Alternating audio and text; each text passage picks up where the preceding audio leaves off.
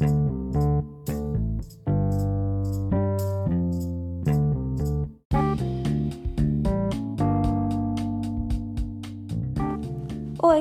eu sou a Natália e sejam bem-vindos ao nosso Antropode, o podcast que analisa questões sobre antropologia. E no episódio de hoje iremos conversar um pouquinho sobre as formas elementares da vida religiosa, a obra de Emily Durkheim.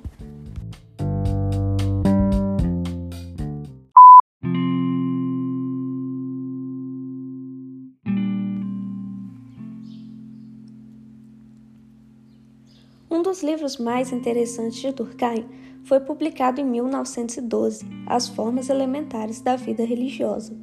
Ele é apresentado como um estudo sobre as mais distintas origens de crenças religiosas.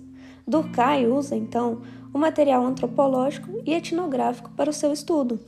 E ele era, por exemplo, muito interessado em estudos de campo sobre uma tribo de aborígenes australianos, cuja religião era considerada um dos tipos mais antigos encontrados na Terra. E Durkheim analisou essa sociedade de clãs e tentou provar que esse tipo de religião totêmica deve ter sido uma das primeiras manifestações primitivas de religiosidade nas sociedades humanas. Mas não é só por isso que essa ainda é uma obra incrível. O livro é super relevante hoje em dia porque entra em algumas outras questões centrais da sociologia da religião.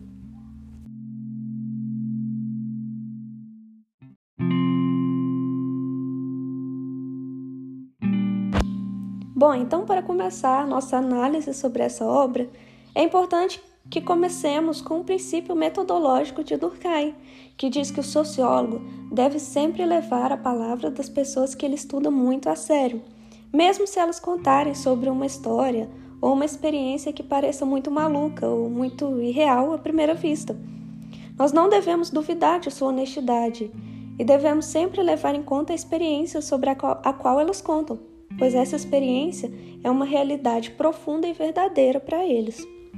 Então, se notarmos, por exemplo, que alguém trata um objeto que para nós aparentemente é muito comum, com um certo tipo de, de medo ou de reverência, devemos tentar entender o que está acontecendo ali. Por exemplo, não podemos zombar de forma alguma de um aborígene que parece impressionado por uma simples pedra no chão, ou mesmo também não devemos zombar de um católico, um católico que ora para uma cruz ou uma estátua de madeira ou uma pintura, assim como quaisquer outras expressões religiosas, como o espiritismo, a umbanda e etc. Devemos sempre tentar entendê-los e imaginar como é esse mundo pra, para eles. Então, a primeira coisa que devemos notar é que esses objetos que acabei de citar, a cruz, a pedra, a pintura, não são para eles um objeto comum do dia a dia como é para nós. Eles são diferentes para essas pessoas. Para esses indivíduos, esses objetos são carregados de uma energia especial.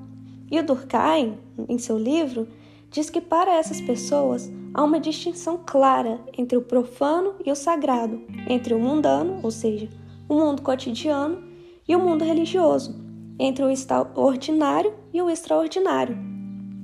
Isso pode explicar, por exemplo, o choque e as ameaças de morte sofridas pela banda Soundgarden por parte dos grupos cristãos após lançarem uma música e o clipe intitulado Jesus Christ Pose, ou até mesmo os ataques sofridos pelo grupo humorístico Porta dos Fundos após lançarem o polêmico filme especial de Natal A Primeira Tentação de Cristo.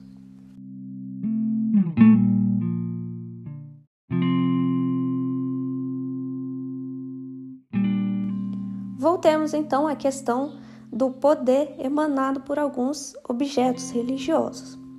Se, por exemplo, perguntarmos a uma pessoa religiosa o que é que ela sente ou que ela vive quando ela participa de um culto religioso, quando ela vai a uma missa, o que que ela sente, ela provavelmente chegará a uma resposta de que ela pode sentir uma, uma espécie de poder, algo que assusta e ao mesmo tempo a conforta.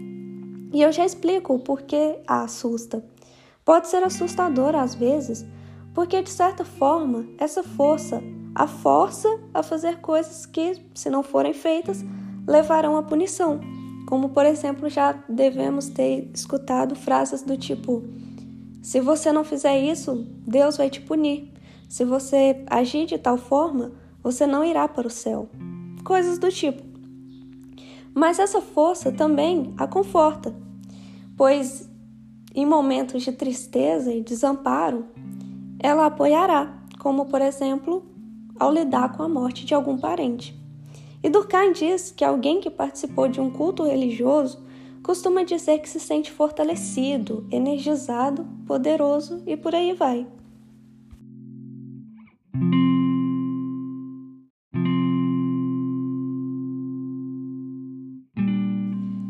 Então, esse poder é tão real para essas pessoas que elas acreditam que já existia antes mesmo deles nascerem e que continuará existindo depois deles terem morrido. Portanto, chegam à conclusão de que não é algo que está dentro deles, e sim exterior a eles. É superior a todos, envolve e une toda uma comunidade religiosa. Portanto, Durkheim interpreta essa sensação e esse poder coercitivo externo como sendo nada mais do que o poder da sociedade. Ou seja, é a nossa própria sociedade que nos conforta e nos ampara em momentos de angústia e tristeza. Sendo assim, em um apanhado geral, é a sociedade que nos dá essa sensação de poder. Seria ela essa força exterior a nós que existe antes mesmo de nascermos e que continuará existindo após a nossa morte.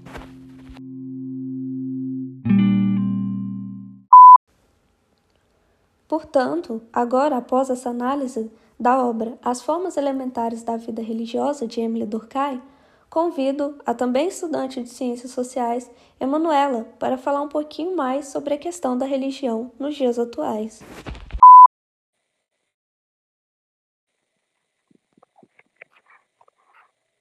Trazendo para os dias atuais, é possível afirmar que a religião continua e continuará influenciando os atos morais dos indivíduos.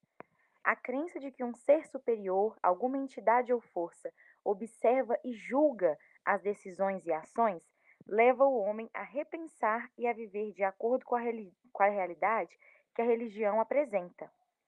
A dúvida ou a crença sempre estarão perpassando a sociedade. Pessoas crentes têm suas razões para crer e as descrentes não creem por, por razões próprias, né? No Brasil, a crença dos cidadãos está majoritariamente voltada ao cristianismo. 87% da população brasileira, de acordo com o IBGE de 2010, é cristã. Essa realidade permite que a gente compreenda muito dos porquês que permeiam a nossa sociedade, inclusive a escolha do atual presidente da República, Jair Messias Bolsonaro. Durante a pré-eleição, o então candidato, né, apresentou um posicionamento religioso que possivelmente influenciou esta parcela considerável de indivíduos brasileiros a direcionarem seus votos a ele. Um bordão utilizado por ele ficou muito conhecido, onde Bolsonaro exclamava: Brasil acima de tudo, Deus acima de todos, externando sua crença. Postura essa que gerou tanto afetos quanto discordâncias, tendo em vista que o Estado brasileiro, a nossa Constituição, né, tem o Estado como laico. Atualmente, o Brasil vive uma turbulência nesse quesito político e o presidente tem se mostrado despreparado para ocupar o cargo que possui. Né? A gente consegue ver nas notícias e da maneira dele de falar, na maneira dele de expor com relação à pandemia que a gente vive mundial, enfim. E outro fator que pode ser colocado quando se trata do Brasil é a forma como as religiões afrodescendentes são perseguidas e desrespeitadas.